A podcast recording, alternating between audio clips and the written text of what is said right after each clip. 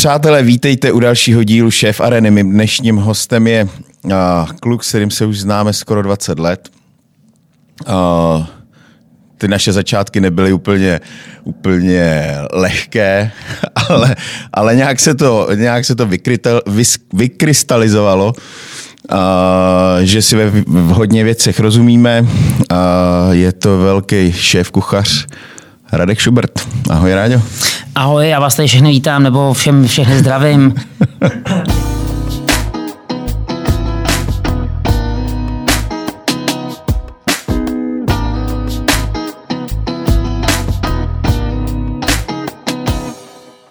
Ty jsi řekl hezký začátek teda, já ho ještě okořením tím, že vlastně ono to, ono to vlastně je z toho pohledu kuchař a číšní. Ty jsi byl na té straně jako provozní, jako šéf provozu. No jasně. My jsme byli v té kuchyni a tam je vždycky nějaká válka, taková ta hierarchie té kuchyně a, a, ty jsi byl, jak tomu ještě rozumíš, protože vlastně ty jsi, ty jsi kuchař původně kuchař, no. a jak tomu rozumíš, tak se vlastně samozřejmě ti to asi vždycky jako inklimoval té kuchyně a chtěl s nám všem radit a radit kuchařům je prostě na hovno a, a, a vlastně tak to vzniklo celý, jo. Takže vlastně tím to bylo, tak já to chci jako trošku, jako by, jak bych to řekl, řekl, polehčit, že to byl klasický, normální kuchařsko-číšnický rituál. Jo, jo, jo, jo. Já myslím, že jsme se normálně poslali do prdele a, a, a tím, že jsme na sebe křičeli a, a, a já už ani nevím. Jako, a to, tady, zvýšit hlas v kuchyni přece úplně normální. a teď já to každý. tak neberu. Tak, to je úplně jakoby ten, kdo nezvyšuje hlas a dneska se o tom strašně mluví, že se to strašně polovilo a, a ono to vlastně asi, jak bych to řekl, ono dneska, ne, ono, eh, ještě před rokem nebyly lidi do té gastronomie, gastronomii, takže ti vlastně nezbylo nic jiného, než mlčet. Je to tak?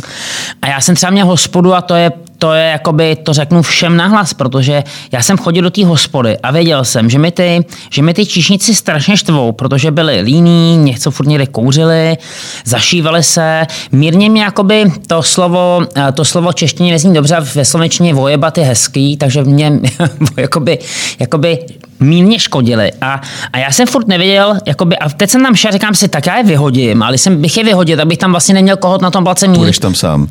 A teď jsem se v tom jako plácal, musím říct, tu kuchy jsem vždycky jako celoživotně měl na ní štěstí, zaklepu to fakt oboma rukama, to jsem vždycky nějak podchytil, ale a ten plac mě jako trápil a teď jsem tam šel, ale já, bych, já to jako dneska třeba jako vidím, byl jsem v jedné hospodě v létě se najíst mladý Boleslavy, nechci jí jmenovat, protože protože ji nechci jmenovat, ale bylo to tak strašně tristní. Já jsem přišel do hospody na zahradu a měli tam venkovní kuchyň, kde neustále tekla v té kuchyni jako protékala voda.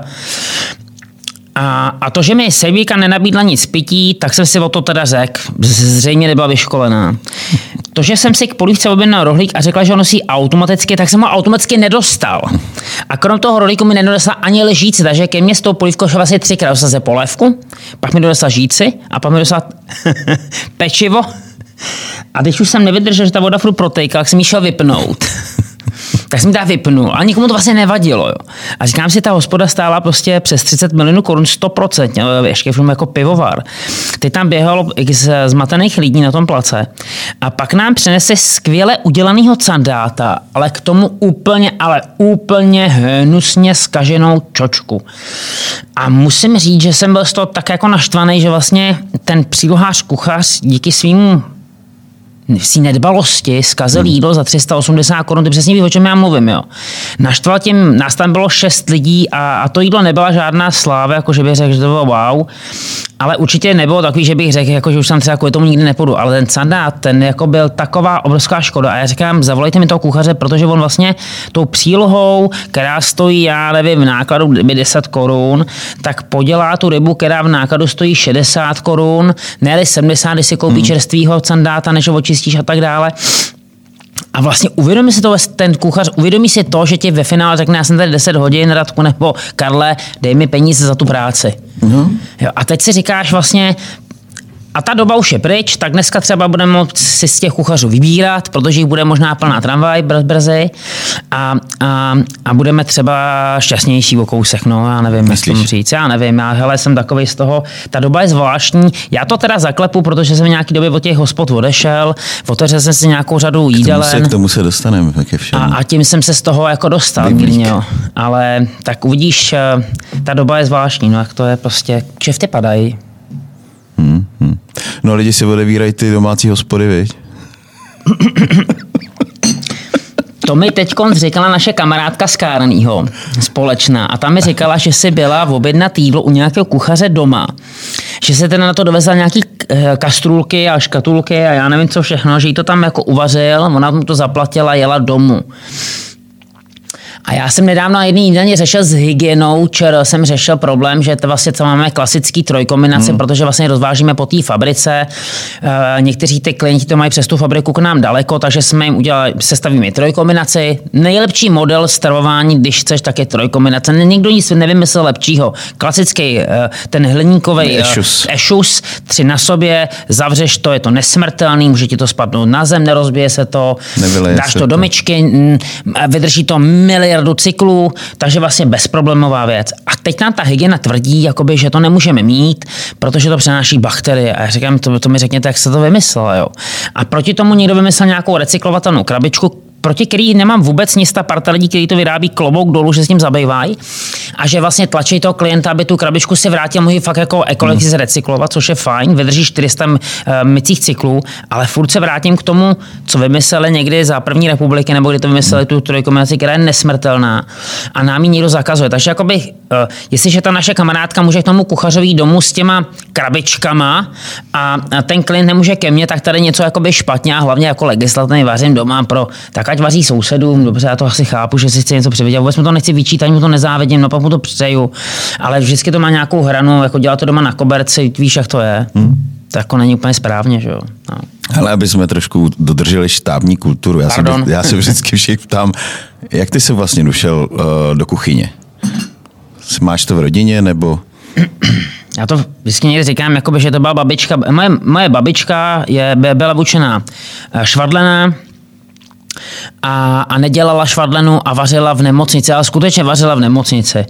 A já jsem tam, protože mě hlídala, ještě k tomu jinému se naše chodit do práce.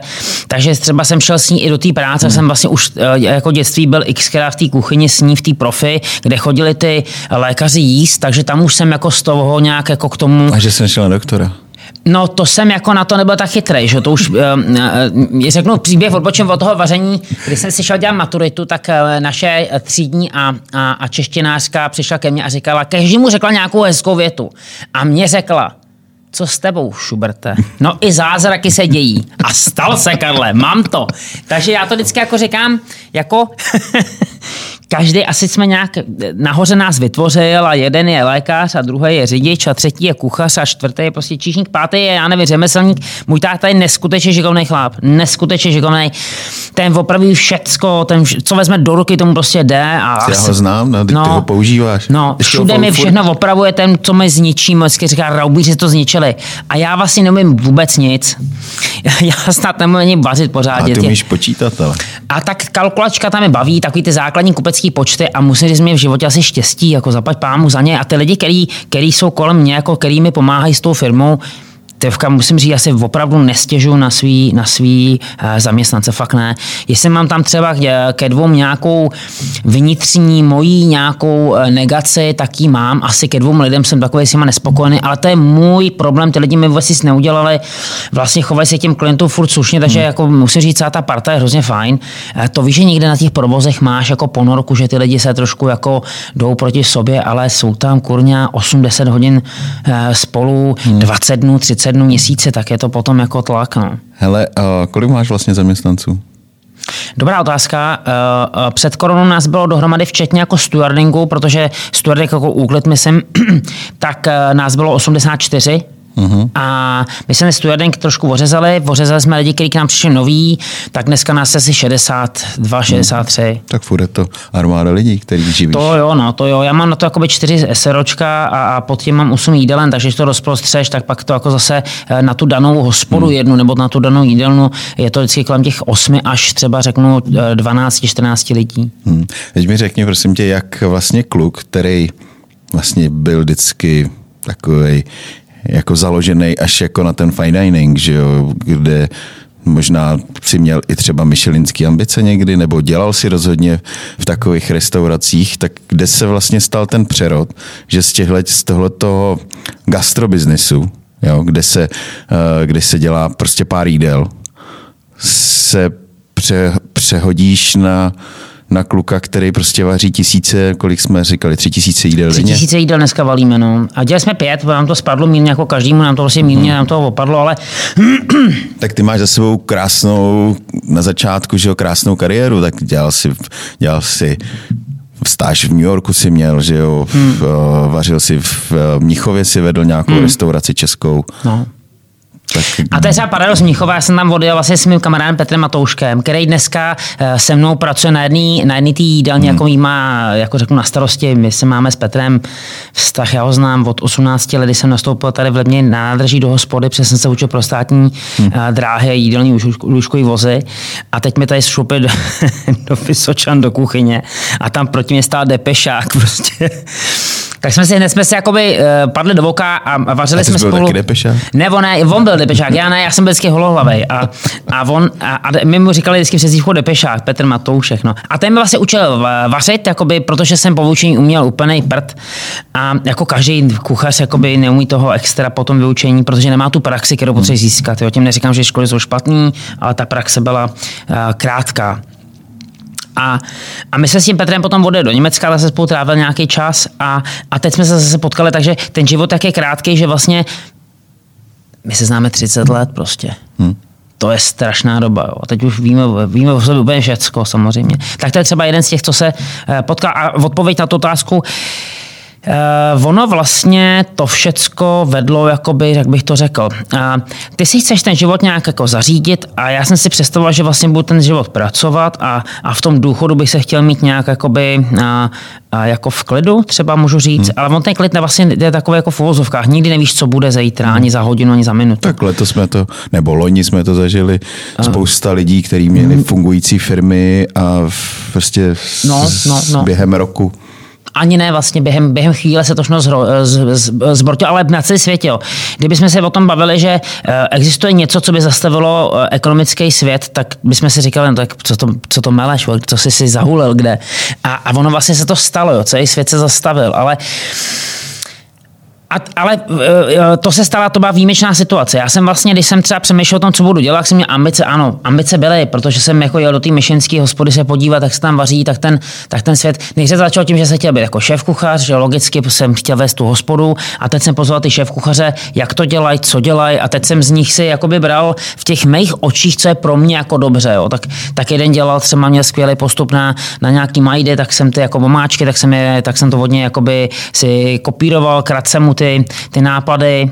Uh, další byl takový, uh, řekl bych, univerzální chlap, který vlastně se po té kuchyni pohyboval jako doma, on tam byl jak fakt jako ordinace, furt čisto a všechno, co uvařil, uvařil skvěle. A ten zase měl takový jako jasně daný postupy. On vždycky říká, na všechno máš nějaký postup a když ho dodržíš, tak se do, dostaneš k tomu cíli. Ať je to vaření rýže, eh, všechno měřil, nic nedělal, podle voka a vždycky to bylo perfektní. Jo, pak máš kuchaře, který to dělají podle voka a jednou ti to vyjde, dvakrát ti to nevíde, nebo naopak a vlastně naštveš tím spoustu zákazníků, to si dneska nemůžeme dovolit. No. A, a, tak jsem vlastně měl ten cíl a ten se mi splnil potom, když jsem se vrátil ze Švýcarska, tak jsem nastoupil do, do toho do Lepalé hotelu, kde, kde jsem se stal šéf kuchařem. Za nějakých uh, Teď možná... jsem tady měl naposled Míšu Huska, který pod tebou. Husek, no, jasně, Míša, Míša, no a, a ten zrovna přijel z Velký Moravy, Michal, Michal přijel z Velký Moravy a to ještě bylo tak, že já mám kamaráda na Moravě, který staví ploty a, a, a nebo stavil, dneska už tu firmu nemá. A, a jestli s náma nahoru lyžovat, jeho dva synové se šli učit jako eh, na kuchaře, tak oba u mě pracovali a vlastně soused jich, byl Michal, ten tak ten přijel do Lepale, přijel omylem, teď on byl hokejista a teď se v té kuchyni jako hledal a dneska z něho jako vyrost vlastně fajnový kuchař, který dělá ten fine dining velmi hezky, klobouk dolů Michal, opravdu ten vyspěl raketově, jako řeknu. Jo, na to, jak jsme si říkali, tak Husek nemůže nikdo vařit, prostě je to trouba moravská. Hokejka. Hokejka, jaký balík. A on by, ale vždycky byl včas práci, to jako on měl ten, on měl ten režim sportovní, jo, takže toho si, toho si nemusel přemlouvat, aby ráno stál.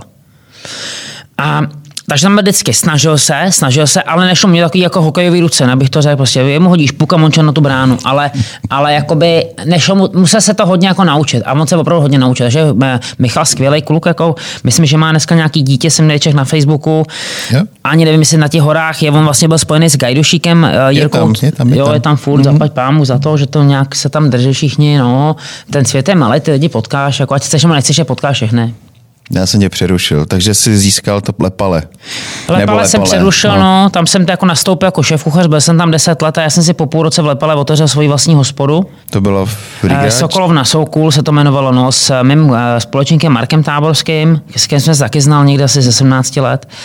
A, a tak jsme se otevřeli normální putiku a jakoby všem bych to přál, nám se ta hospoda, ta první, do které jsme vlastně vložili všechny prachy, my jsme už víc neměli, všechno tam nasypali, teď tam lidi chodili, co blbnete, ty tomu se stál balík.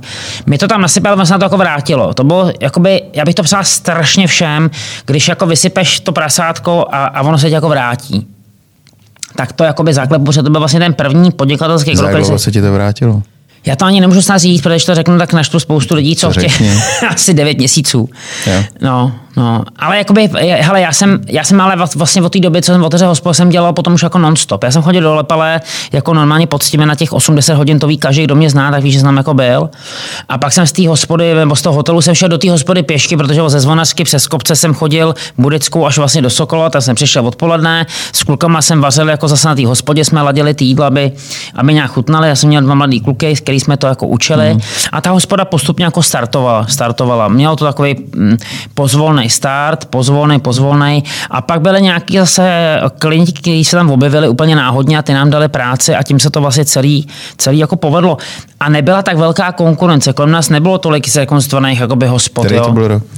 2003 tuším. Jo. No, no, 2003 a, a, a, bylo to jako hrozně fajn, že se to povedlo. My jsme to hospodu měli 12 let, pak jsme ji po 12 letech uh, prodali, protože jsme měli problém Uh, jak to tak bývá, tak vždycky někdo ti do té cesty hodí vidle. Tak je, býval to ředitel uh, toho Sokola, tak ten měl takový k nám jakoby... Averzi?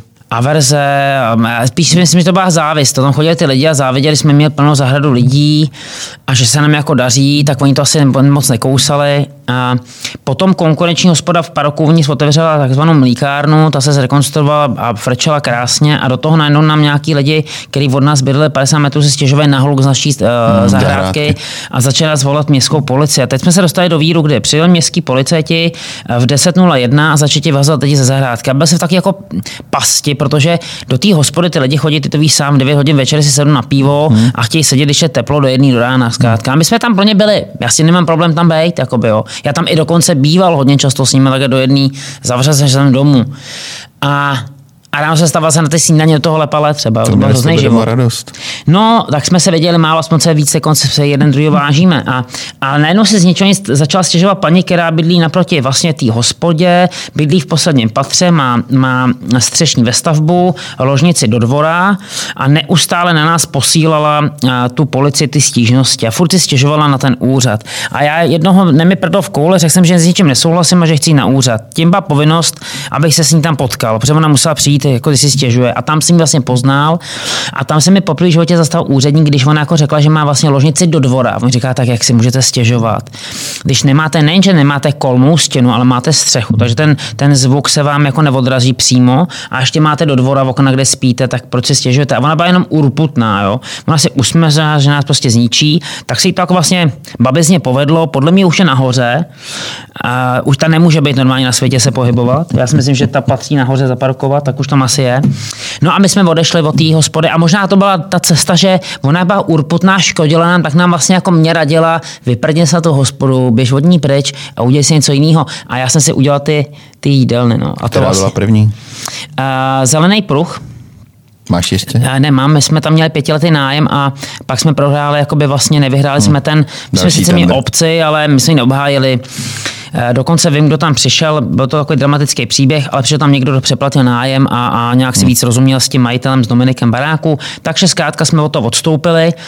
V té době jsem měl už ale další jídelnu, takže jsem měl vlastně dvě hmm. na jednou jsem jako tlačil eh, a byl jsem v jednání o třetí jídelnu. No a pak už to tak nějak jako by vlastně jelo. No. Ale do toho jsi měl ještě i nějakou hospodu, ne? Pořád. Uh, já jsem měl v jedné chvíli jsem měl vlastně tři hospody. Pak jsem měl, uh, vždycky jsem vlastně tak nějak jako nabel, bylo to buď to tři, buď to byly tři hospody, nebo to byly čtyři jídelny. Dneska těch podniků osm vlastně. A, a tak o osm se starám, plus dělám ty věci, které dělám dál, jakoby to natáčení s tou Teskomou a a, a, a jezdím po hospodách, lidem radím nějaký takový ty klasický analýzy jim děláš, ale to už dělám i málo. Teď se spíš věnu tomu, že jezdím na kole a, a užívám si toho volna, který máme dneska. No, tak to je dobrý, ne? Ale já jsem zjistil, že mi to vlastně, jakoby, já ten čas, který jsem věnoval té práci, jenom té práci, hmm. já jsem byl furt v práci, že? furt jsem něco dělal. A když jsem jako jel doma, někdo zavolal, že mi něco chtěl, tak já jsem řekl, jasně, uděláme a jedeme.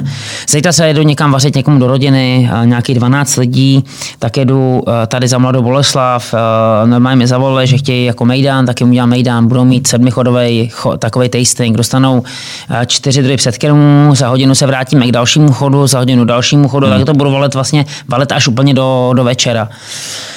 Mezi tím jim budu dělat nějaký šmakulády jako míchaný, protože chtěli nějaký něco míchaného, tak tam vezmu, zase ekonomicky vezmu bílej rum a z toho budu míchat nějaký tři, čtyři druhy nějakých míchaček a plus jim beru ještě na ochutnání eh, šest nějakých rumů pěkných, takových ne, úplně známých, aby ochutnali, je třeba chutnat. V dnešní době se má chutnat, ochutnávat, protože život je krátký a musíš jenom ochutnat. Ty jsi takový nastartovaný. No, já jsem furt takovej. A to jsme ti dali jenom velký kafe s mlíkem. Mm-hmm. Dneska první moje, já jsem musel ráno k zubaři, protože mi prasla korunka, takže, eh, takže zase jsem, uh, zubařka je skvělá, že ji napíšu, ona řekne přijď ráno, zařídím, ten vztah máme letitej samozřejmě, dneska jsme si vypomněli, jak se dlouho známe. A také vždycky jenom písnu, že bych potřeboval opravu na jasně ráno. Tak je to skvělý. Jako jít k doktorovi, jako že si objednáš, nečekáš frontu, nejseš někde v pořadníku a můžeš jí věřit, že ti to jakoby udělá hmm. dobře. To je jako paráda. To je jako když prostě vlastně ve finále eh, i ty máš přece klienty, kteří už ti věří a vědí, že to klapne, že nebudou hmm. mít trapas nebo že něco nebude, jako že něco bude špatně. Když už jdeš do té hospody si jako na nějakou akci, už tam jako ty peníze chceš zaplatit, tak chceš, aby to bylo perfekt. Hmm. Jo, tak takový jsou nejlepší, který ti, uh, pak už jsou takový ty klienti, kteří ani neřeší, co bude vlastně k jídlu. To je paráda. To jo, je... Který prostě jenom jim napíše, že prostě něco bude. Tak. A oni prostě přijdou a, a v, neřešej ani vlastně, jestli to stojí prostě 500 nebo, nebo tisíc. Samozřejmě je jich málo, takových, který mají tu vybudovanou důvěru nebo ty si musíš vybudovat, že jo? je to na tobě, aby si to vybudoval, aby se nesklamal, ale, ale to tak ono to je ve všech těch oborech, kdy prostě máš, dobře máš opraváře, nějakého známého kamaráda, který ti prostě přijde domů a taky neřešíš, prostě víš, že mu můžeš důvěřovat. Tak je to samozřejmě dlouhá cesta, než k tomuhle dosa- než to dosáhneš, ale musí být i ty lidi mít, mít ten, protože pak máš, jsme taky tak dělali nějakou akci a a od začátku víš, že to nebude dobře. Protože prostě... To tak jako naložíš. No. Už to tak jako balí, že víš, že se ne, ne, ne, tak je to tak, no. Je to samozřejmě tak, že prostě víš, že prostě paní řeší věci, které by řešit vlastně jako nemusela a pořád prostě a pořád a tak pak už taky docházíš k těm situacím, jak se mi to stalo, že jsme řešili nějakou svatbu a, a paní pořád měl, fakt jsme se potkávali potkávali jsme se skoro jednou týdně. A já už jsem to pak jednou nevydržel a říkám, ale já by asi, a ty ještě to byl přes známýho, jo, to je takový to nejhorší, že tě dohodí známý. No. A já říkám, no, to, co asi bude úplně nejlepší, když, a to jsem znal ženicha. Jo, znal jsem ženicha a říkám té nevěstě, říkám, asi by bylo nejlepší jako pro nás oba, kdyby to prostě dělal někdo jiný. Jo, vy budete v pohodě, Nebude, a, nebude. No jasně, nebude. ale to je jedno, ale pro mě to bude v pohodě. Akorát jiný to umí snést, tu, tu negaci těch některých lidí a já jsem to zažil, to, co říkáš, ty jsem zažil xkrát, kdy už od prvního vidíš, že nám to nesedne jako face to face, to ta chemie. A pak já většinou mám problém, jako řeknu, s agenturama, jo a když tě agentura, nějaká paní tam prostě z horní dolní, která prostě nafuke uh, pitlíky, aby lidi bavila, nebo jezdí autama na vysílačku, tak tě pak radí, jako jak by to jídlo mělo vypadat, nebo že už to viděla xkrát a, a nutí tě něčeho, co nechceš dělat já se to taky vycouvávám. Já už jsem taky nějaký, nějaký paní napsal, když mi psala asi 20. e-mail a 20. sas, moc si nikdo nevědomí, kolik času tě stojí to. Nejdřív jako navrhnout, pak kaž, ke každý změně se vracíš a čteš ty e-maily, protože se furt něco mění a potřebuješ tomu kuchařovi na tu nástěnku do té kuchyně a těm, tomu hmm. servisu dát tu informaci a těch změn, když se valí, tak kolik papíru vytiskneš kvůli těm změnám a pak ti takováhle urputná paní bude říkat o tom, že nejseš ekologici, že jim posíláš krabičku eh, s jídlem. No. No. Hmm, uh, je lepší, všem radím, když už vám to nesedí od začátku, nedělejte to. je to asi jednodušší, než se tady trápit, jo. No tak jako, aby jsme se netrápili oba, no. Tak je to tak. No, no. A pak ještě mám uh, hrozně rád ty klienty, kteří tě také stresují, stresují, stresují, akce proběhne. Jak říká moje mamka, najedi se, napijou se, ona tady říká jaký typ prostější slova. A dojde k tomu, protože každá akce vlastně končí tehdy, až jsou peníze na kontě a teď jako neplatí. Jo. Teď jim pošleš fakturu a oni hrajou naskovávanou s tebou. Tak to úplně miluju. Jako, jo. To jsem úplně... A pak si vždycky říkám, ty co to je vlastně za lidi, že si tě objednají, ty uděláš tu službu a ty vlastně, když nezaplatíš ty kuchaře, ten tým, hmm. jako by ty číšníky, nezaplatíš suroviny, tak vlastně hned nejdeš. Tě to hned zastaví. A čekáš tady nějakého klienta, který tě stresuje že tou akcí, že to objednává dramaticky. Když už se ve finále dohodnete na nějakém finále za 5 minut 12, tak to uděláš a on ti třeba rok nebo dva neplatí, hraje na skovku a ten zákon, bohužel v Čechách není jediná zbraň, jak z těch lidí ty peníze dostaneš. Jo. Někdo na to má žaludek, že někam přijedeš, někoho zbiješ, ale to, je, to, tě, to tě dřív zavřou, takže vlastně nemůžeš. Jo? A teď vlastně co můžeš dělat? Nic. Ty nemůžeš dělat, můžeš mu psychicky ničit rodinu. Když máš na to čas a žaludek, tak jako hmm. asi můžeš. Ale, ale vlastně on ti nezaplatí a ty to z něj nemáš jak vyndat. A teď si vzpomínáš přesně na to, jak, kolik jsi času věnoval, jak tě šikanoval na začátku, teď tě šikanuje těma penězma. Uh, hele, já dneska jako musím říct, já třeba si celý život dělám jenom na to, že na nějaký doporučení akce a bohužel se mi stalo xkrát, já nevím, třeba desetkrát, možná patnáctkrát, že, že nám klient nějaký dlouho, dlouho jako neplatil. Hmm. A, a ten systém, a ty když nezaplatíš tomu státu, ty vystavíš fakturu, musíš zaplatit to DPH, hmm. takže ty máš vlastně dvojnák a další ránu dostaneš a stát se k tobě chová jako striktně. A ne, ty nemáš jakoby na tom západním světě je výhoda to, že když tě někdo dostává do takových jako platební hmm. neschopnosti, tak jemu potom vezmou samozřejmě možnost eh, podnikání, ale ani jeho rodný číslo nesmí vést žádnou velkou firmu, nemůže se za dovedení té firmy, je vlastně znemožněný, takže si hmm. nedovolíš nezaplatit. To u nás bohužel není. U nás se změní, že seročko, hele, dneska půjdu na poštu, založeno je seročko a valím dál a můžu mít dluhu, kolik chci nalevo, napravo, vlastně nikdo, nikdo mi nic neudělá. Jo. To je, jako, to je fakt špatně.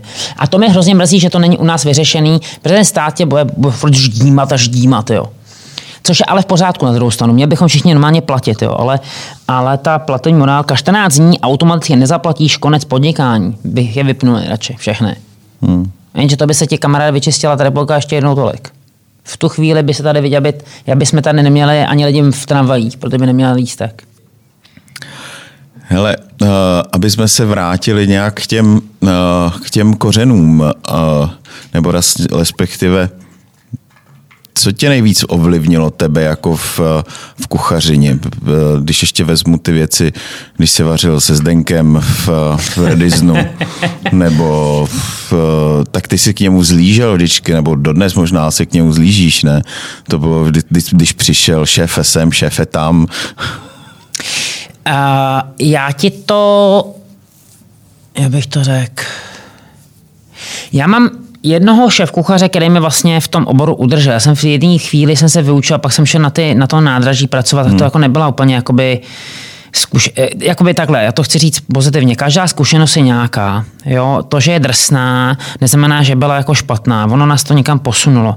Já můj první den třeba na nádraží na Hlaváku, když jsem nastoupil po vyučení, protože jsem tam musel pracovat, tak si na to nezapomenu, jsem přišel do té kuchyně špinavý kraba, opravdu drsná, bez světel, stará technologie a tam mi řekli, tak udělej knedle, tak jsem šel dělat knedle a oni mi tam přitáhli 150 kg mouky ve třech pytlích, takže už byl problém ten pytel zvednout a vysypat do té kačeny. A ten, kdo někdy zamíchal knedlíky v kačeně, tak ví, co to je a 150 kg ví taky přesně, co to je. A teď oni samozřejmě, já jsem to neuměl. Přímě jsem to vůbec neuměl. Tak tam mi tam zadělali těsto, já byl rád, že mi ho někdo pomohl zadělat. A, a uděláme ho tuhý schválně. Takže mi to pomalu kynulo a ještě to bylo jako těžké naválení a na, tu, na to zpracování, takže jsem drzel jako negr.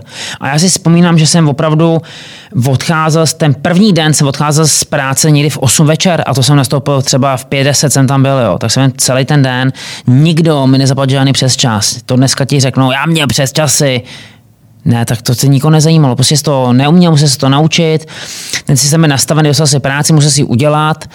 No a já vím, že jsem se dostal do takové kondice, že jsem vlastně ty knedlíky během pěti dnů se naučil tak dokonale, že jsem třeba odcházel, bo já nevím, půl čtvrtý. A teď někdo řekne v půl čtvrtý, no teď je to jako normál. Ne, není. Když začínáš za 10-5 třeba už jako v kuchyni hmm. a končíš půl čtvrtý, pak samozřejmě to, to šlo dál a dál. Koukal jsem po těch kuchařích, jak to dělají jiný.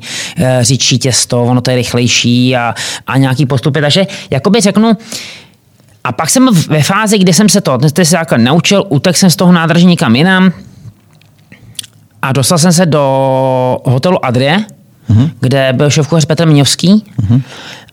A to byl strašně pohodový jakoby chlap, který, uh, který byl zvyklý dělat uh, tu fine diningovou kuchyň tak na tehdejší dobu. Tam je málo místa, že málo míst tak uh, jednak málo míst, ale ten Petr měl jakoby zkušenosti. Moje zkušenosti, byl to velký odborník, měl přehled, miloval ten obor a ten mě vlastně mě, Radka Davida, určitě tady byl taky mm-hmm. Radek David, tak vlastně já jsem tam nastoupil, Radek David nastoupil za mnou asi po půl roce, po roce nastoupil jakoby eh, po mně nebo k nám do týmu, pak přišel Venca Fričů, další hmm. frajer, který dneska jakoby vaří hmm. skvěle. Vencu mám rád, jakoby moc rád, furt si voláme.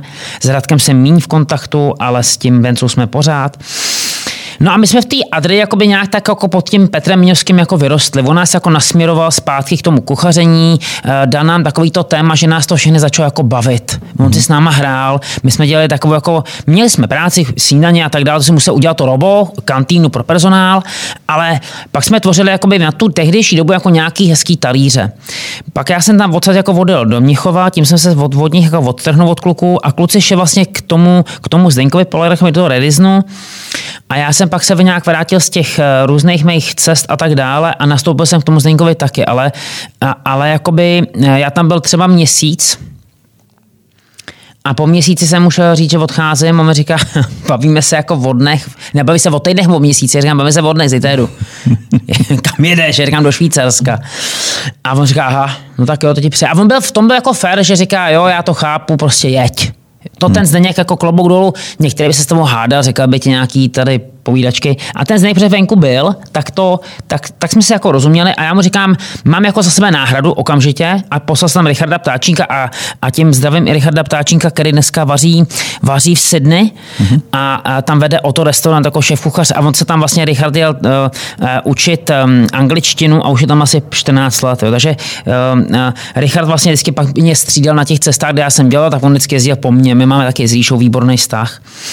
A, a takže ten Polarech tam byl samozřejmě taky hrál nějakou roli, protože jsme se spolu zažili spoustu jako hezkých eventů privátních eh, i firmních, který jsme jako dělali jako na, na hoteli, kde jsme pracovali.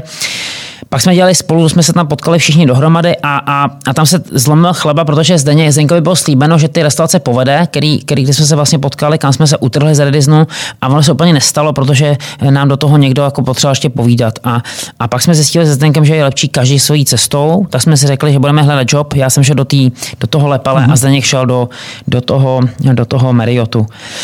No ale jakoby já vlastně nevím, co bych dělal, kdybych nešel na kuchaře. Tak jsem asi možná byl automechanik, třeba. Nevím, nevím, nevím. Nebo elektrikář, táta je elektrikář, tak jsem mohl skočit do zákupu, tahat kabely. Já vůbec nevím. Mě, mě vlastně, když jsem se rozhodoval ve 14 letech, na co půjdu, tak jsem nevěděl, co chci dělat. Jako, já nevěděl ani, mě bavilo na motorce, to jsem měl v, kárně, furt jsem na motorce. A pak mě bavilo se lepit modely a nějaký volnočasové věci, jezdit s autama na, auto, jako na, na autodráhu, to mě bavilo, ale neměl jsem, jako neměl jsem zábavu jinou, jo. Prostě bylo to takový jako volný. Takže nevím, no a dneska jako nic vlastně neumím, než to gastro, jo. Takže se zabývám gastrem a, a jsem rád, že ho děláme, protože vlastně jízdce bude vždycky zatím. Zatím to vypadá, že nám nebudu dávat eh, granule jako psům a, a tak to zatím nás to živí. No. Tak snad nám to ještě chvilku vydrží. Hele, ty jsi měl já si pamatuju období, kdy toho, když jak jsi měl víc těch restaurací, do toho nějakou tu jídelnu. No. A, tak jak máme ty společní přátele, a, protože můj kamarád je tvůj, eh, ty jsi jeho svědek na svatbě, nebo on tvůj taky? Jo, myslíš Tomáše? Tomáše. No, no, tak s Tomášem se vyrůstal. Tomáš přesně ví, jak jsme to měli. Tomáš byl furt na hokej, což ale furt. I dneska. A tak je veterán hokejový. Jo, jo, tak, eh, tak tam jsme se bavili, bavili jsme se párkrát o tobě a, a říkali jsme, eh, jak, jak toho máš hodně. A povídej mi, prostě tady mám jeden příběh, jednu historku, jak jsi přijel na nějaký catering o týden dřív. Ale to se mi stalo. Protože prostě toho bylo taková hromada, že a to, jak ti to ty klienti mění, tak oni měnili datumy. A posun datumy, já jsem se to neposunul. Takže jsem vlastně jak... tak jsem prostě, a zaplať pámu, ta, zaplý to bylo asi 15 lidí, jenom tak to, to nebylo nic hroznýho. No, ale zase fajn, bylo to fajnovější věci. A a voláme si jako ten, jestli si nepletu adresu a, a, a pán říká, jo, jo, ne, to si nepletete, pamatujete si adresu dobře, ale máme to až příští týden. Říkám, já vím, já vím, já už jsem samozřejmě vysvětlím barákem. Říkám, já vím, já to vím, já si jenom ujišťuju, abych to potom nehledal. tak, se, tak jsem, no nic, tak jsme to prostě snědli, no, to se dá dělat.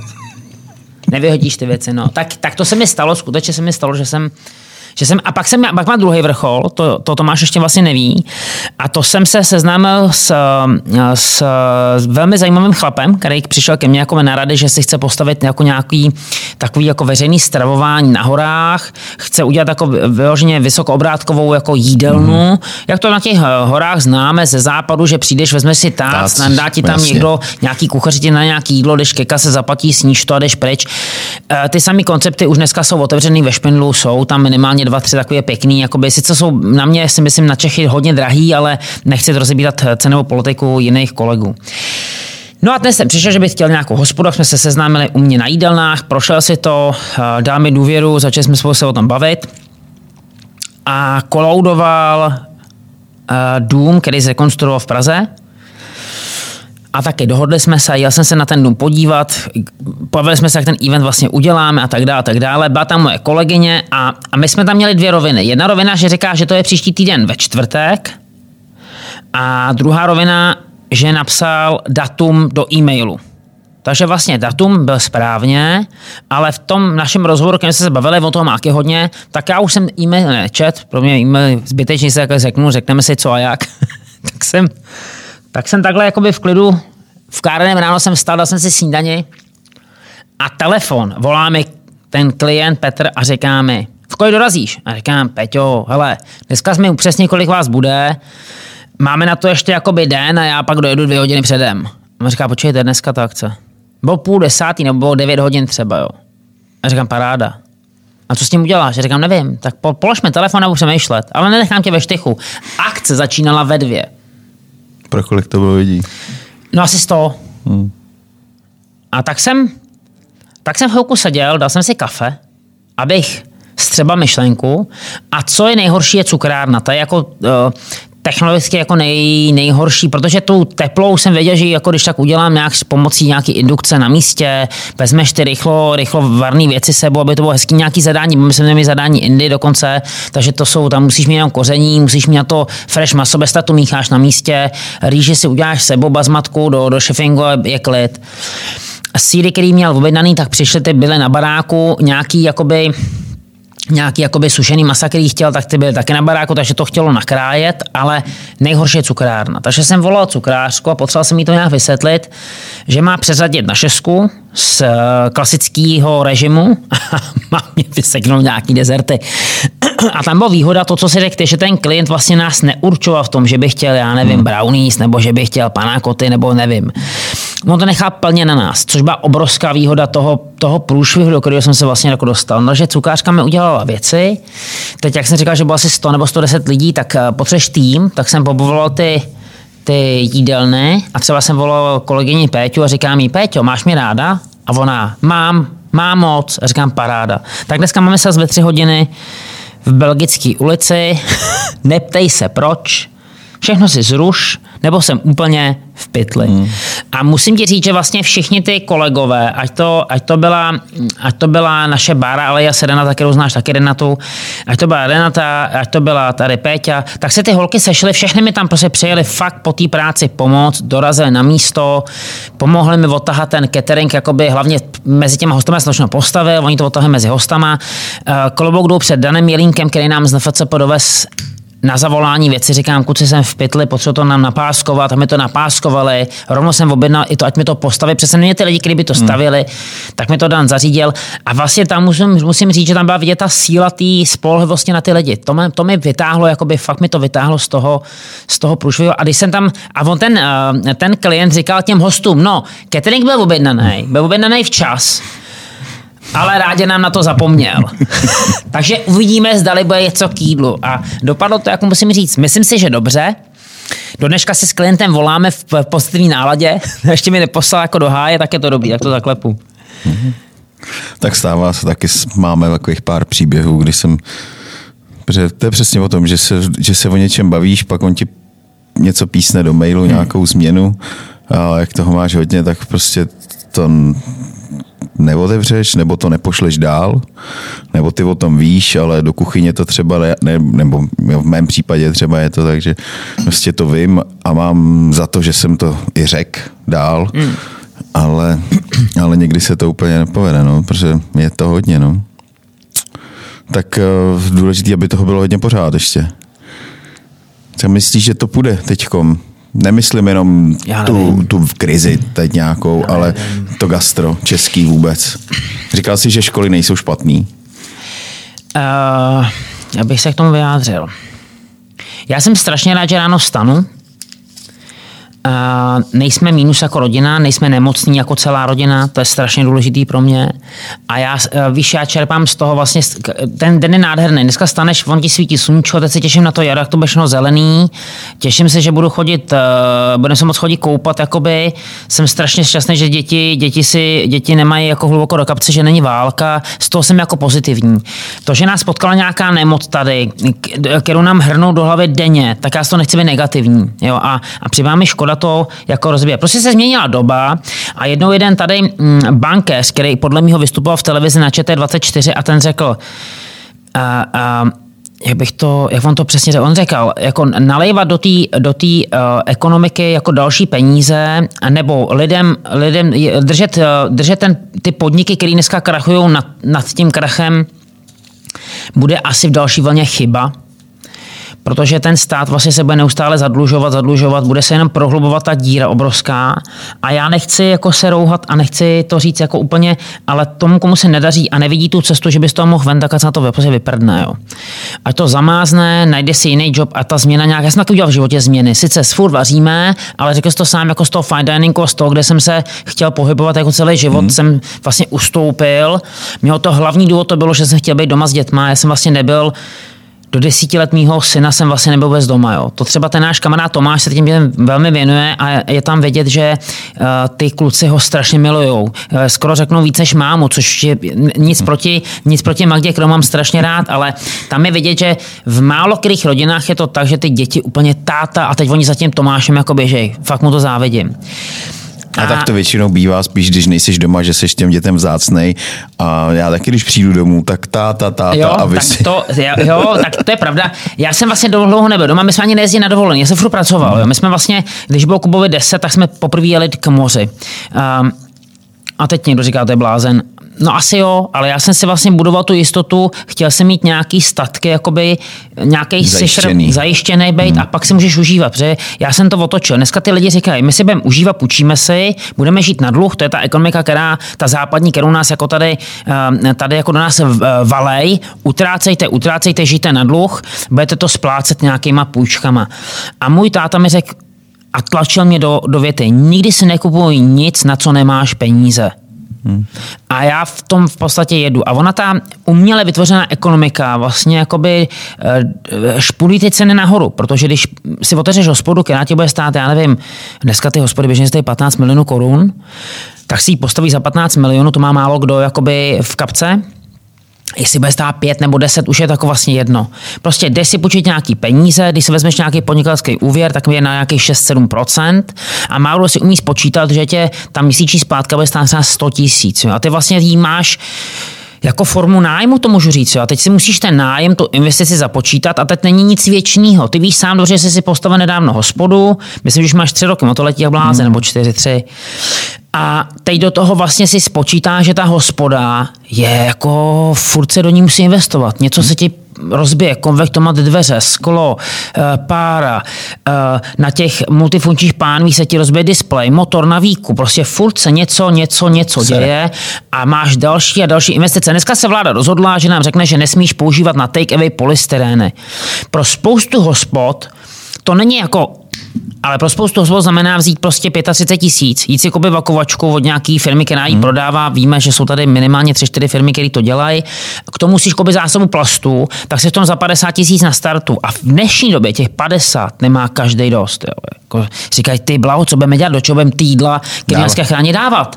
Ale kluci rozhodli a nemají jakoby slitování. Možná to je zpátky k tomu bankéřovi, který řekl, nemáte-li na to, prostě nemá to cenu do toho nalivat dál, bude to zneužíváno, má si pravdu, pojďme udělat nějakou změnu a ta změna může nastat. Jo. Vem si, že dneska se ten trh otočil a podívej se na to, jak se rozváží jídlo po těch domácnostech. No tak hol, tak pojďme udělat dopravu nějakou, pojďme udělat malou špedici a pojďme řešit 3-4 auta, 10 aut a pojďme dělat špedici. Dneska to frčí, dneska ta špedice jezdí.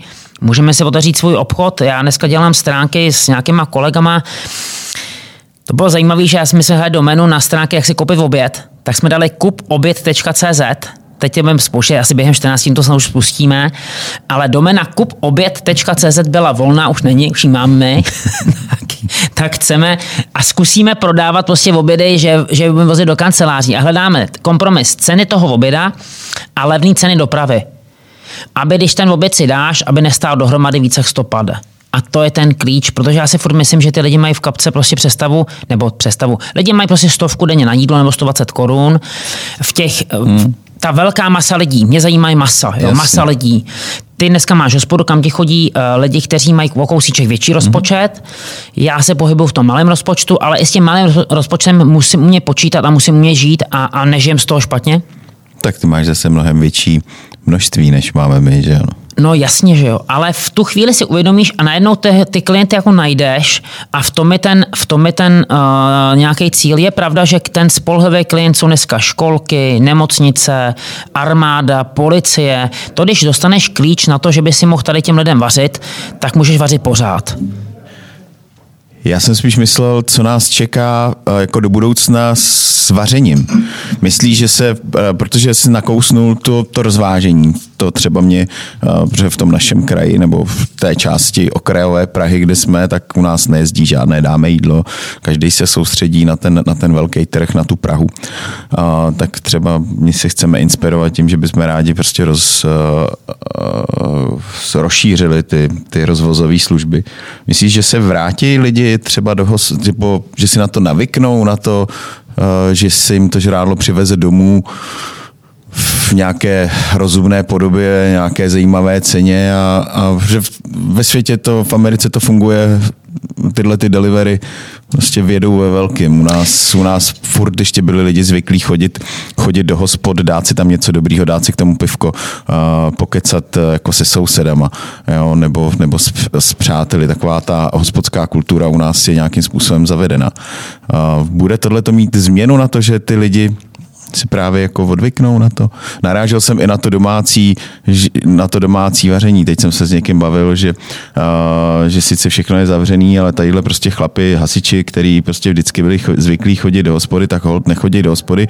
Uh, jeden z nich má pípu doma a prostě v hasičárně jedou, uh, jedou, nechci říct černou hospodu, to není černá hospoda, ale prostě koupej si sud, narazej si pípu a, a prostě do té hospody nechodí. No. Najednou si zvyknou, že to pivo pivo mají, já nevím, o 4, o 5 korun levnější, než uh, a už se jim do té hospody ani chtít nebude, že jo? A k ceně piva bych se chtěl vyjádřit a myslím, že to trápí tebe stejně jako nás. Jo. No, Odsuzuju pivovar za to, že, že v v krámě v Sámošce si normální smrťák koupí Plzeň půl litrovou za 21,60, 21,80, 22 korun a do hospody tu samou Plzeň nám dodává za 28 v láhvi a v sudu 26 pade podle mě, jak on stojí, nebo 27 korun. Jo. A vlastně ten zákazník který přijde na to pivo točený, který je ta fenomenální. Máme v kárném hospodu, kterou nechci jako asi tady jmenovat, ale mám ji všichni rádi, kdykoliv chodíme rádi, protože to pivo má jako křen. a, a ten za něj chce podle mého nějakých 42 korun nebo 38 dokonce. A když si spočítá, že vlastně 26, 27 tě to stojí to pivo koupit, Kdyby 40 to prodával, tak je tam rozdíl 13 kaček, ale z vrchu z těch 40 musí zaplatit DPH, Teď ještě máš tu šikanu, jestli to je tam, nebo sebou, nebo jestli to máš k jídlu, nebo po jídle. Uh, nevím, proč nám to tak vymysleli v Brně. A proč Pak si spočítáš, no, protože t- ta naše dirigentka finanční je, je z Brna, že jo? Takže uh, a je to hloupost vlastně. Něco, co může být jednoduchý, triviálního, tak zase dělají komplikovaný. Nevím proč, ale to asi, asi protože jsem já málo chodil do školy, oni díl, tak zřejmě proto, jak jsou chytrý, tak potřebují mít složitý rovnice. A a ty si podíváš tu, tu, te, tu marži, ten hospodský má na tom nějakých 13 korun, hrubý nějaký zisk a teď to platí elektriku, tu židli, kterou si musel někde koupit, platí z toho toho číšníka a teď otázka zní, kolik chce číšník na hodinu, kolik těch piv musí vytočit, aby se dosáhl nějaký ceny. Takže já řeknu, já odsuzuju pivovary za to, že nám dělají tu politiku, že my platíme takovýhle rány v hospodách za pivo. Fakt jako ne. A dokonce fandím těm soukromým malým pivovarům, který to válcovali, dneska bohužel hmm umírají, který válcovali a usměrňovali ten velký moloch těch pivovarů z Plzně, aby aby tu cenu jako drželi, ale oni se nestydili každý rok přidat, protože samozřejmě ty urputní plzeňáci, ty jako máš pivo, ty si tam něco jiného než Plzeň a to není pivo samozřejmě. Takže já mám Plzeň taky rád, ale vadí mě ta cena. Takže máš pravdu, že může se stát na těch vesnicích, že si ty lidi nakoupí ty pípy, a že ten život do těch vesnických putek takových a ta komunita, která byla kolem té hospody, o které jsme se vlastně v Čechách furt bavili, že nám to tady zákaz kouření a já nevím, co všechno a ET a takovéhle ty věci kolem, tak nám neustále ubližovali a teď se to stane, že se to asi možná toto zastaví a omezí se No tak protože ono v těch hospodách, jako my se tady bavíme v hospodách, kam se chodí na jídlo, že jo? ale v těch, hospod, v těch vesnických hospodách, tam se prostě na jídlo nechodí, že jo? tam maximálně, uh, já nevím, čím, s kým já jsem se o tom bavil včera, tam se maximálně jde prostě, že... V, na křupky, na, že, hermoš, že, zavináč. Že ugriluje krkovičku třeba, třeba, nebo něco, jo. To, ale to už je, to už je vrchol, ale. Jo, jasně. To, to už je vrchol. To, to bereme no. jako vrchol. No. Ale prostě do těch vesnických hospod se chodí přesně jako na pivko. A no. když, když prostě tady tohleto se odbourá tím, že jsou teď zavřený, teď ty chlapy prostě se spojí a spojí, dají pár kaček dohromady do, do společné kasičky, a koupí suda, nikdo, a nikdo neřeší, neřeší to, že nikdo nečistí, že nikdo nesanituje, že prostě hmm. to pivo prostě bude hnusný za chvilku, nebo nebude hnusný, ale, ale nebude to to samé, co tomu dáváš ty, který prostě sanituje, který prostě uh, čistí sklo, chladí sklo. Uh, najednou prostě jim nevadí ani to, že nemá pořádně uh, umytou sklenici, jo, prostě, že mu to tam nedělá že ty čáry, mu to tam přesně. nedělá ty čáry. Ale já vlastně nevím, já si myslím, že když se pak podíváš na ty americké filmy, jak točí pivo, že tam natočí, jak, eh, jako no, když čůraš do mušle. Tak... S tím bych to asi úplně nesrovnal. No já to nechci srovnávat, víš co, ale eh, jakoby, hele, Vůbec nevím, co bude dál. Podle mého lidi se budou chtít chodit scházet pořád, budou se chtít jakoby komunikovat Ale spolu. tu komunitu vlastně nenarušíš tím, že, no, narušíš, že si otevříš ten... hasičárnu. No to jo, ale ta, pak je, to, pak je to určitá parta lidí a ta se neplatá s jinou partou lidí. Jo. Takže se jako vlastně ne, najednou už ne, budete, budete mít omezenou komunitu lidí, s kterými se budeš scházet a, a bude se výdat. Jedna z těch otázek byla, jako jestli to take away bude fungovat. Ne, mm, jak se scházíme sousedi a různých uh, věkových kategorií, tak tam jeden kluk, uh, Jirka Šimunek v Kárnem, který mu je dneska podle mě 28 do 30 let, tak říká, ta naše generace, která je od hmm. nás o 20 mladší, už vyhledává hotový jídla a bude se objednávat domů tak jako tak, protože už doma nevařej. To je to, co my dva potřebujeme, hmm. to, co, na co my se těšíme, že vlastně nám roste generace, která nevaří a bude se ubírat směrem eh, směrem to, že si koupí jídlo. Naši rodiče, moje mamka celoživotně vařila, furt vařila, protože tím ušetřila spoustu peněz. Já se, se na to... hlavně ani nebylo kde co kupovat. No nebylo, nebylo nikam chodit moc, ale když jsi někam šel, tak vlastně uh, těch peněz neměli rodiče tolik, že by ty hospody chodili pravidelně. Jako... Chápu, ale u nás fakt ta kultura byla, byla vlastně někde jinde. Já jsem tohle koukal na nějaký film z 50. 60. Mm-hmm. z Ameriky. A tam z 50. leta, jo, tam měl frajer mikrovlnku nebo něco prostě na, na způsobu mikrovlnky a měl hotový zatavený jídlo nebo v takový tý, uh, v nějaký... Už tenkrát. To, už tenkrát prostě. Jo, takže vem si, že oni jsou před náma nějakých, já nevím, 50 let, před náma jsou v této kultuře, že prostě mají hotovou pizzu, kterou prostě dávali, ne, neříkám, že si je to dobře nebo špatně, jo, jestli ta gastronomie půjde do prdele tím, protože ta Platě gastronomie v Americe je jako v prdeli. Když nevyhledáš nějakou uh, opravdu jakoby špičkou gastronomii, tak uh, ten střed té gastronomie, ten, ten prostě tak to jsou, uh, jsou samý burgerárny, uh, samý prostě věci, máš, přijdeš do, do, do krámu a tam máš prostě mrazák, chlaďák vyskládaný s hotovými žrádlama. A teď, jestli tohle čeká nás, že, uh, že ta střední vrstva bude přestávat chodit do, uh, do hospod, nebo když už půjde, tak uh, jenom na to já nemůžu odpovědět a podle mého uh, na to není ani odpověď jako dneska. Vůbec nevím, co bude dál, jak budou lidi silní finančně, protože když, je, když jsou finančně silní, chodí do těch hospod si sednout a, a posedět. Když jsou finančně slabí, protože musí platit hypotéky a tak dále, tak omezují tyto vstupy, jako by se lahví na domu. Pak se rozhoduje, jestli se lahev koupí dražší nebo levnější. Uh, to jako s ženama, líbí se ti, nelíbí se ti, víno ti chutná nebo nechutná, jo? tak potom eh, ty máš známý, který mají víno, já mám známý, který mají víno. Já už třeba víno na akci nevozím, já vždycky říkám, já na víno, já mám víno, nebudu brát žádný sebou. Vy máte dneska určitě kufr v autě, to znamená, jste dovozce vína. A když nemáte kufr v autě, tak máte strejnu na Moravě, který vám to víno skvělý doveze. Takže já už se o vínu nebavím s nikým. Chcete, nechcete, mám to, to, to, a jestli to nechcete, tak se sežente své víno, já to budu klidně otvírat, mě to úplně jedno. Hodina číšníka stojí tolik, sklenička stojí tolik a nazdar. A mám klid, o té také dělám, nevnuc vnucuju, nesnažím se vnucovat, jo, protože ty vinaři říkali, prodávej naše vína a tak dále. Ne, už to nedělám, už na to kašlu. Nebo jim dám telefon, tady máte telefon na Honzu, Honza se vás postará, on vám to prodá. Vy si to kupte, nachlete to doma, jsem mi to chlazený. A jestli chcete servis od nás, tak mi dáte za každou flašku kilo pade, protože musím složit, nachladit, naložit, odvíst na akci, starat se o ní, pak vám se budu balit do kartonu zpátky, se to mohl vrátit. Budu váš otrok, takže za to musí zaplatit to korkovný. To nikdo neví, že vlastně co je to korkovný. To není jako, že bych si strčel a kilo pade do kapce, nechal jsem si ho. Musí se o to postarat, jo. A když mají doma ledničku a chcou nachladit, si to sami udělají, ušetří peníze, já, tomu, já to respektuju, plně vnímám. Ale uh, ty jídla, jak jsi říkal, ten západ samozřejmě je někde daleko. Já jsem se tady v Čechách potkal s nějakýma staršíma kuchařama, který třeba už někde dělali dříve do alobalu, balili jídla.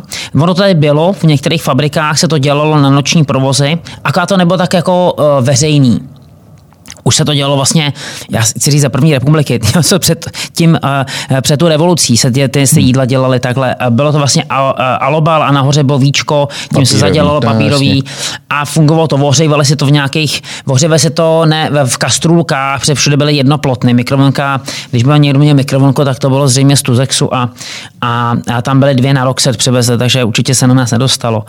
A, mm, takže nějaká takováhle forma byla. Samozřejmě naši vařili, dnešní mladá generace, Bůh nám žehnej, eh, tak, eh, tak chci se objednat, ale má to jeden háček, že ty lidi, ty jsi to řekl v, tom, v, tom, v těch větách taky, jsou to burgery, co vyhledávají, pici, co vyhledávají. Pasta pasta obecně a dneska jakože Ázie. Ázie, přesně tak se shodneme. Jo. A když se podíváš na nějaký ty azijský uh, bystra, který fungují, uh, lidi nám stojí frontu, platí za polívku nesmyslných peníze v podstatě za mě.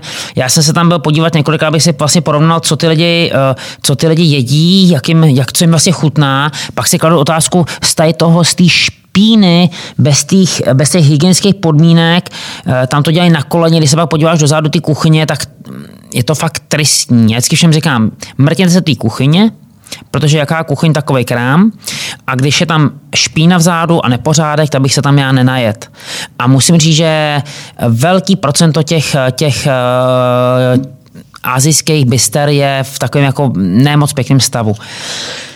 Ale lidi tomu nějak důvěřují, tam nějaká cena třeba, nebo to je moderní dneska, já nevím. Ale nicméně ty, ten fast food nás malinko válcuje, protože to naše vaření, ať tvoje nebo naše, eh, má určitou jakoby eh, hodináž, toho vizí maso neuvaří za hodinu, ani smykem ty masa musíš se o ně postarat, musíš to uvařit, trvá to prostě 4 hodiny, nezměníš to.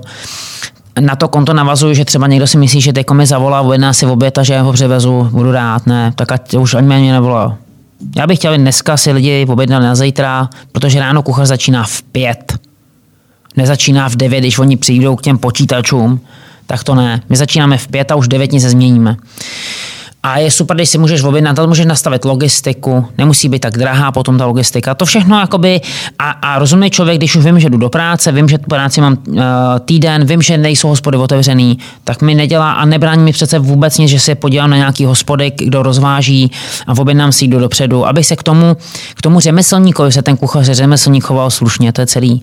A pak můžu očekávat daný čas, danou hodinu, v danou minutu, že mi přijde to jídlo, protože se to dá všechno krásně naplánovat. Pak jsou výjimeční situace, že něco nejede, protože se stane nehoda, nevím, to jsou taky ty píchneš kolo, stačí to, že zastaví na půl hodiny, jo. Ale ale je to jakoby asi ten příjemnější pocit, když to máš objednaný. To jsou zpátky ty slušní klienti, to takhle řešejí s náma, zaplať pámu za ně. To, že nám školky upřesňují ráno počty, to respektuju, protože mám sám děti a plně chápu, že se stane výjimka. Ale víme, že obecně ta školka, která bere 30 jídel, tak jich bere 28 nebo 32. Furt se v tom pohybujeme. Jo, nemáme výkyvy úplně hmm. dramatický. Teď s covidem byly nějaký výpady, že nám třeba zavolali, že to musí zrušit kvůli covidu, ale tak to je normální. No, tak nějak pozitivně to zakončíme.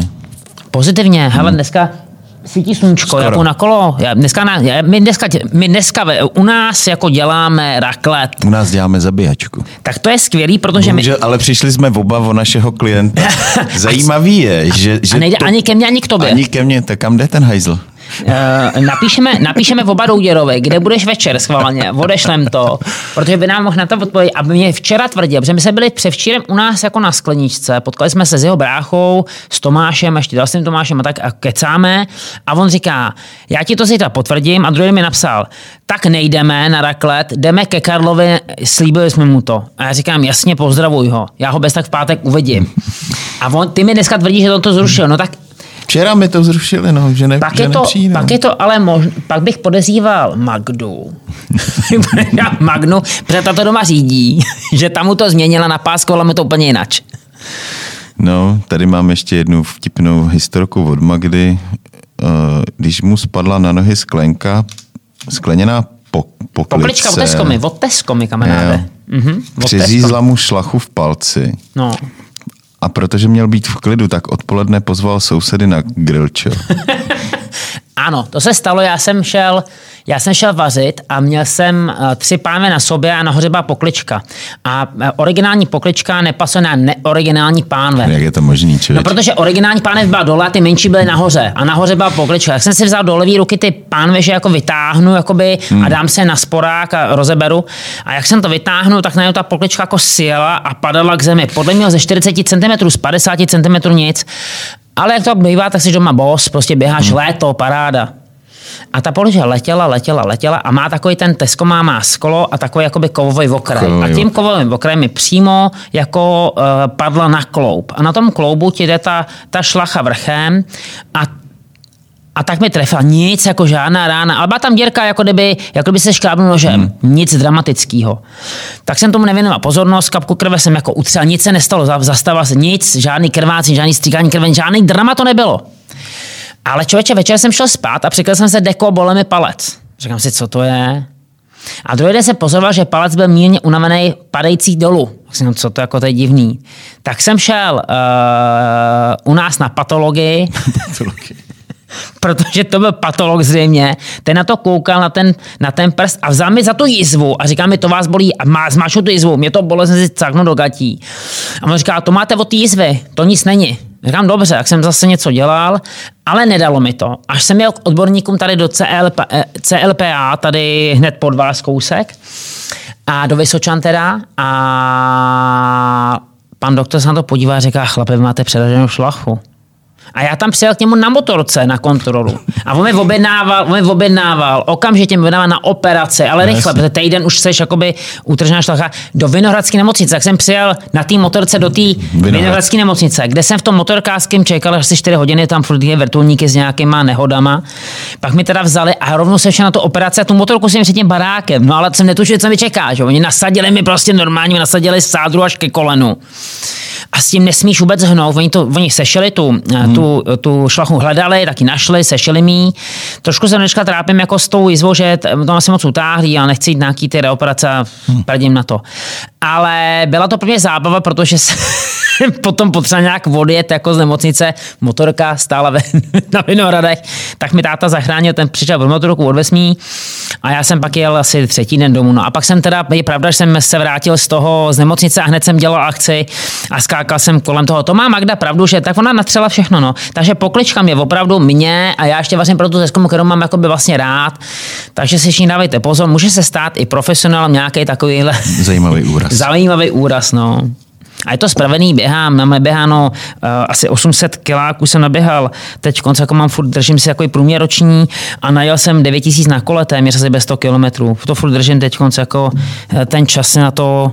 Kdyby se někdy chtěl vyjet na kole, máme hezký výlety, jsem eh, našel, jezdím za Lukášem Uhrem do Děčína hmm. nebo do Ústí nad Labem, tam jedu krásně ze Starý se vlakem a potom to je 120 kiláků k nám do Kárasu, kde si můžeme spolu dát pak pivo. Tak kdyby se někdy podél vody, můžeme se odezvat i Tomáše, to by se možná utrhnul, a můžeme frčet toto nádherný zážitek. U trumpetky uh, si dáme sváču. No, do trumpety si dáme, ale u trumpety. To je takový bistro u labe, který vlastně funguje za pámu furt a je to těsně před roudnicí. Ale zážitek jako blázen v Roudnici si dáme kafe, pak eh, jedeme přes Račici, Veselský kanál klasicky a pak jede Mělník až, až jako k nám. Říkám 119 kiláků, ale pohodový cesty, jako máš to na pět hodin a, a, a dáš to v klidu. No. Hmm, já ne. Já. tak kdyby náhodou někdo se chtěl připojit s náma, tak dáme takové kulinářský výlety. Kulinářský výlety na kole. No. No tak děkuji moc, že jsi se Já děkuji za pozvání, děkuji moc. Bylo to těžký tě ukočírovat, aby jsme se drželi tématu, ale... to, já se na to omlouvám, kdyby někdo nějaké otázky, tak mi napište. Napište. tak jo, děkuji moc a těšíme se na příště. A, ahoj, a, ahoj. čau.